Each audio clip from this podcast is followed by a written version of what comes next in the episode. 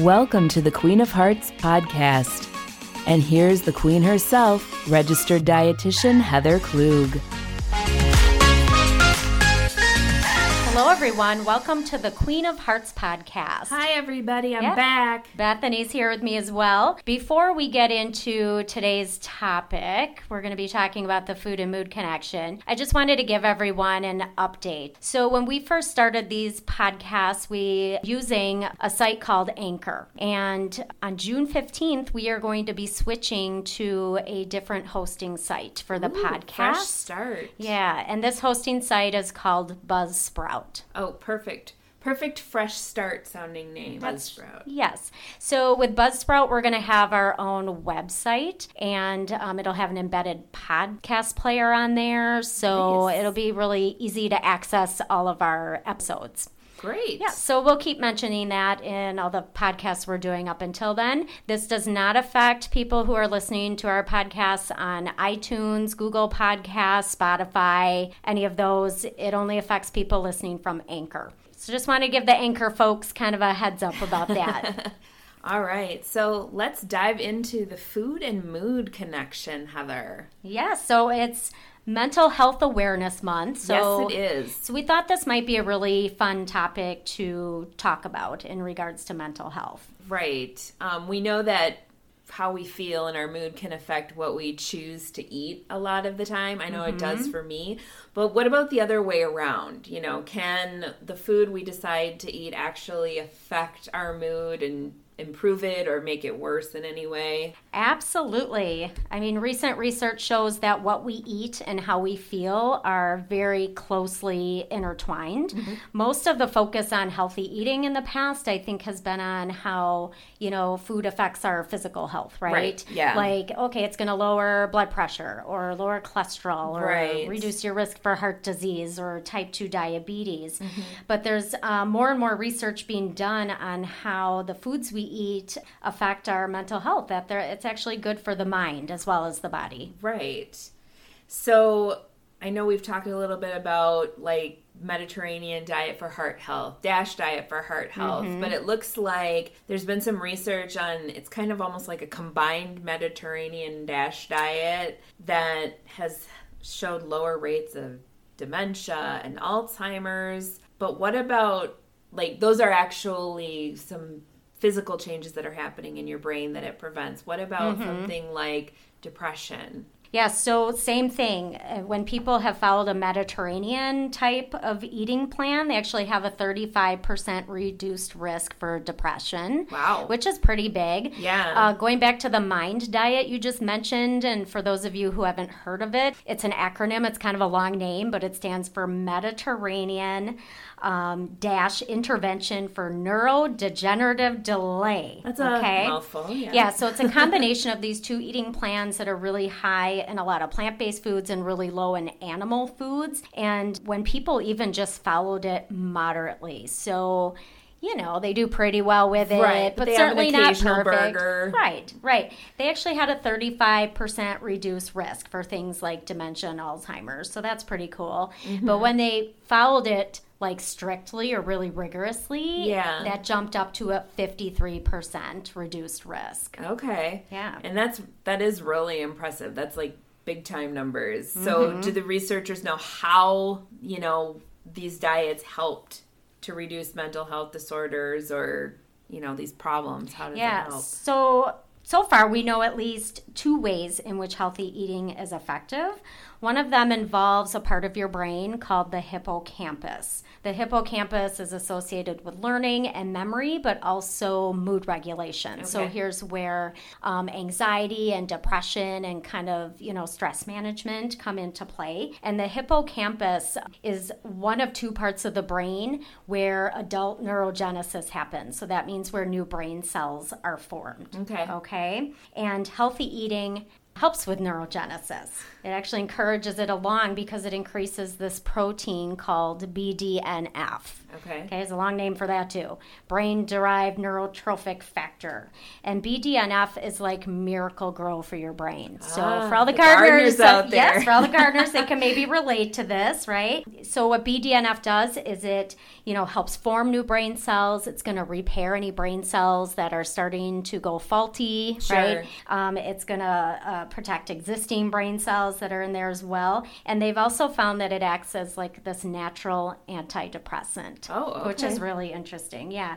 And researchers think that decreased levels of BDNF lead to atrophy or shrinkage of the hippocampus, and this in turn can lead to depression. And that's what they found in studies where they've done brain scans on people with depression. They see shrinkage of the hippocampus. And usually those people also have low BDNF levels.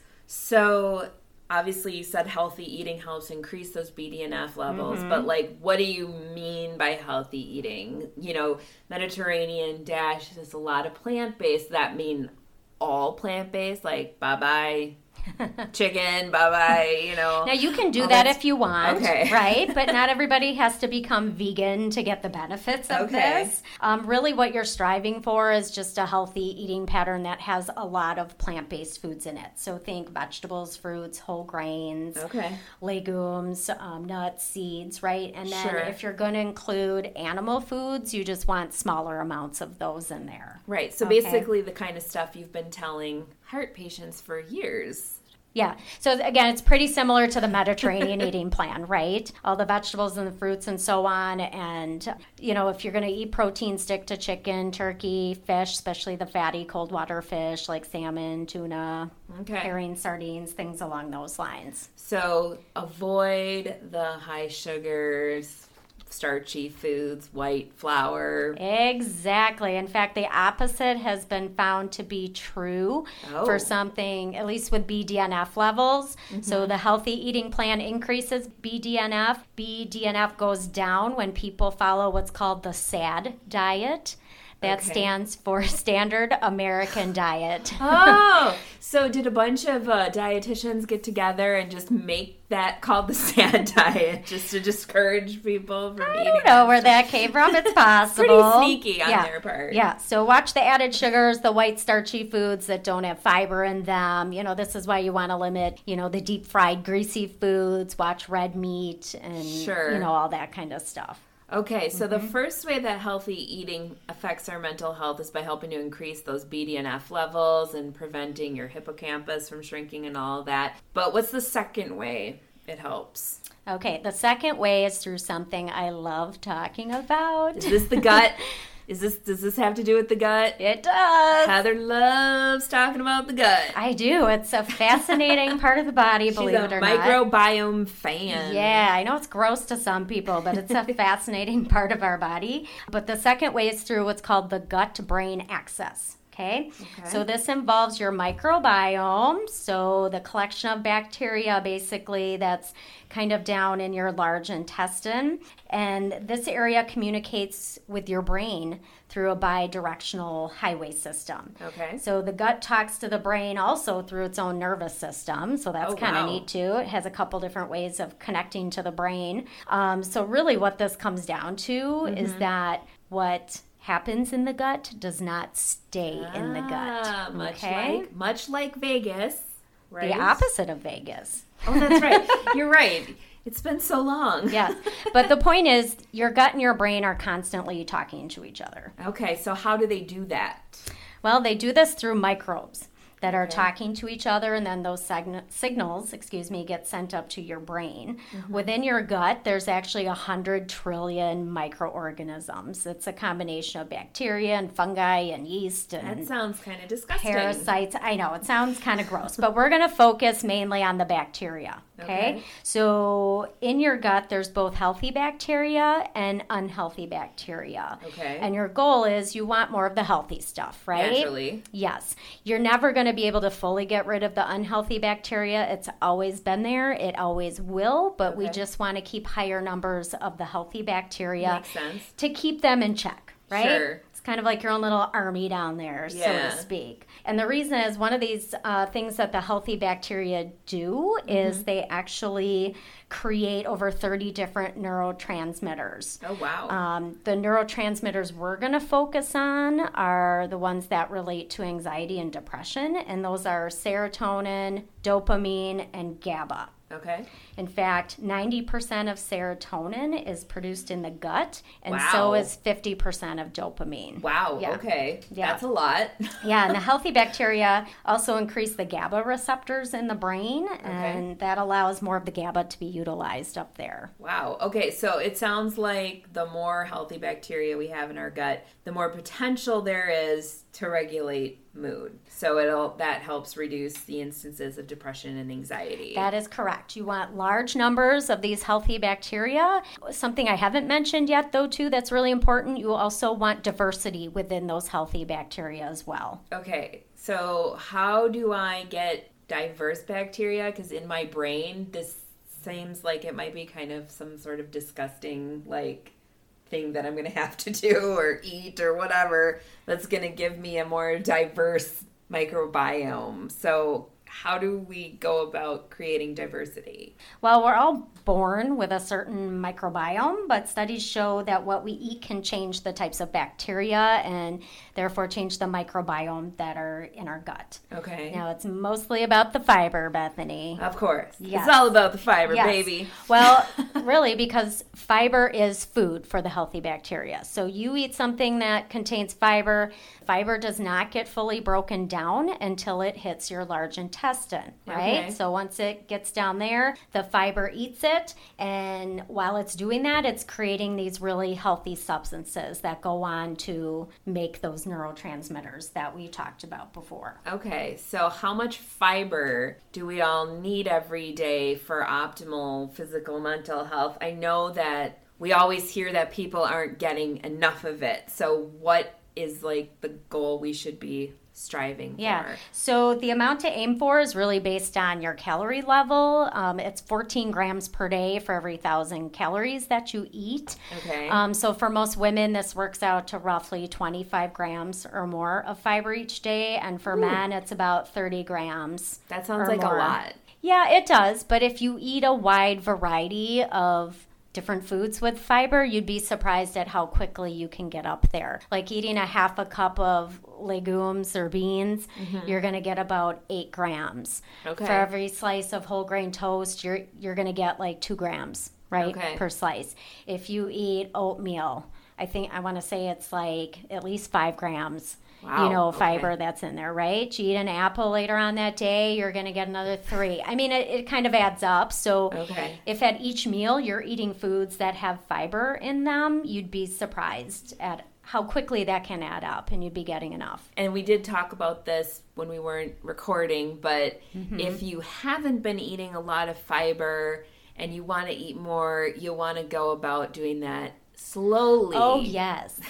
I could share some bad experiences I've had with eating way too much fiber in my teens. I think we've all had that accidental experience. Do not eat a cup of Fiber One on your walk to school. That's not good. I had an experience like that with grape nuts myself, so I totally get it.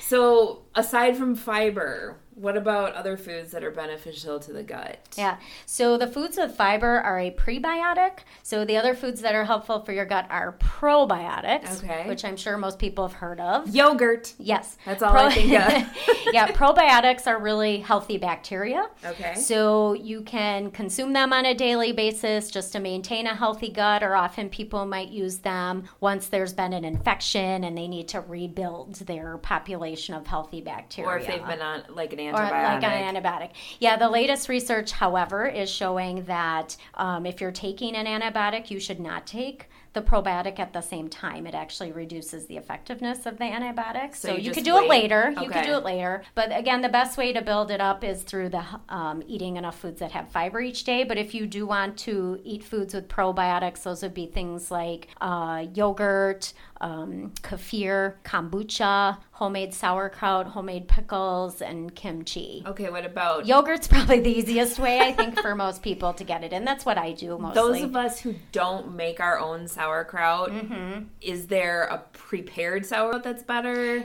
Yeah, I've seen in a lot of grocery stores now, because of the emphasis on probiotics, mm-hmm. like the stuff that's found in glass jars normally okay. is homemade. Oh, good. That's the stuff I get. Well, there you go. Yeah, if you buy canned sauerkraut, it's been processed, and that kills off all the healthy bacteria. They don't like heat. Okay. Mm-hmm. Good to know. Yeah. All right. So you've mentioned all of the yogurt and the kefir, and you've mm-hmm. mentioned whole grains. What other foods that contain fiber? Like, what are your five fave things to recommend to people? Like my top standouts? Yeah. And then keeping in mind, any foods with fiber are great, right? Again, exactly. Try to get in the diversity as much as you can, but I think the standouts for me would be things like the whole grains. Mm-hmm. We've touched on them a little bit, but especially intact whole grains like oatmeal, quinoa, brown rice, things along those lines, okay? Another big one would be like fatty cold water fish. Okay. Like salmon, tuna, herring, sardines. Even in a can? Yes. Even if it's in the can, you're still getting the omega-3 fats from them. Okay. And you don't need to eat a ton of them. You don't need to eat them every day. Like 2-3 servings a week is fine. Okay. In fact, I'm going to be doing a recipe for that pretty soon for our Facebook page. That's going to be excellent. Our grilling recipe for this week. All right. Salmon. Ooh, also, things like leafy greens and the other cruciferous vegetables are sure. great. You know, stuff like berries are really good because of their deep, rich colors. And lots of seeds, right? Yes, like nuts and seeds are really good too. In fact, I was thinking of the greens and the strawberries. I just did that spinach and strawberry salad. That's a perfect little marriage. That's on our Facebook page too. Yep. Another one I can think of is bananas. Really? Bananas actually help in increasing serotonin in your brain. Well, that's good because bananas are one of those things I think you just tend to think of as I've had a sick stomach and I need to have something very gentle. I'm going to have a banana. Yeah, but they're great. They're portable. They come in their own package. They're so easy. They're available all year round. And they're not expensive. Which is great. And then the last one I think I'll just mention are eggs. Oh. This might be a surprise to some people. And it's mainly because eggs contain choline. Okay. And choline helps create a neurotransmitter called acetylcholine that helps regulate mood. Oh, that's awesome. So don't go crazy on the eggs. And, don't eat a whole dozen a week. Kind of thing. My big feeling with eggs is they're, great lean source of protein, but it's all in how we prepare them and what we eat with them. Sure. So prepare them healthfully, eat other healthy things with them so you don't get yourself into trouble. And can I just mention one more food? Of course. So you're the boss. Well, I just have to mention dark chocolate too. we gotta get a healthy sweet in there. Yes. So dark chocolate is going to help with reducing inflammation levels because that's also tied to depression and anxiety, right? Okay. Like high inflammation levels, and who doesn't want to eat a little dark chocolate here and there? Right, exactly. It also increases blood flow to the brain and it reduces stress hormones. So.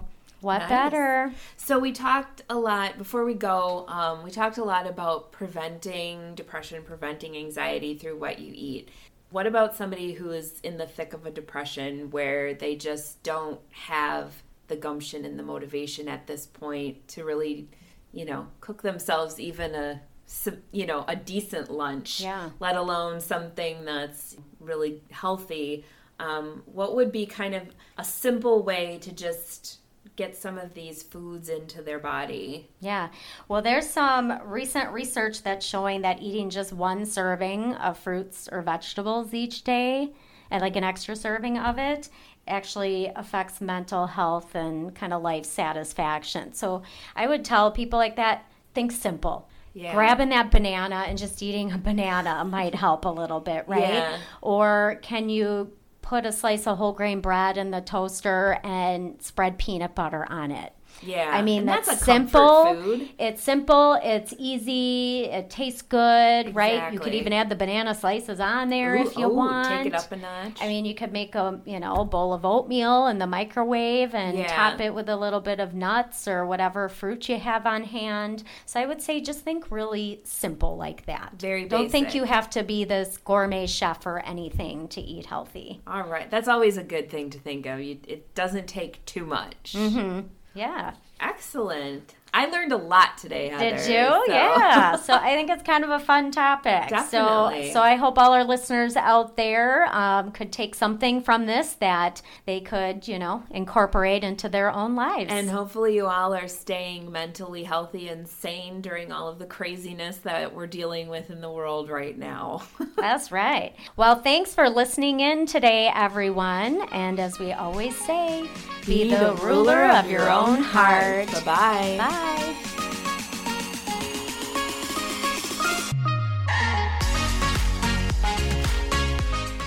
Thank you for joining us on the Queen of Hearts podcast. Our podcast is recorded here at the Karen Yontz Women's Cardiac Awareness Center inside Aurora St. Luke's Medical Center in Milwaukee, Wisconsin. For more heart-healthy tips, info, recipes, and more, visit our website at www.karenyontcenter.org.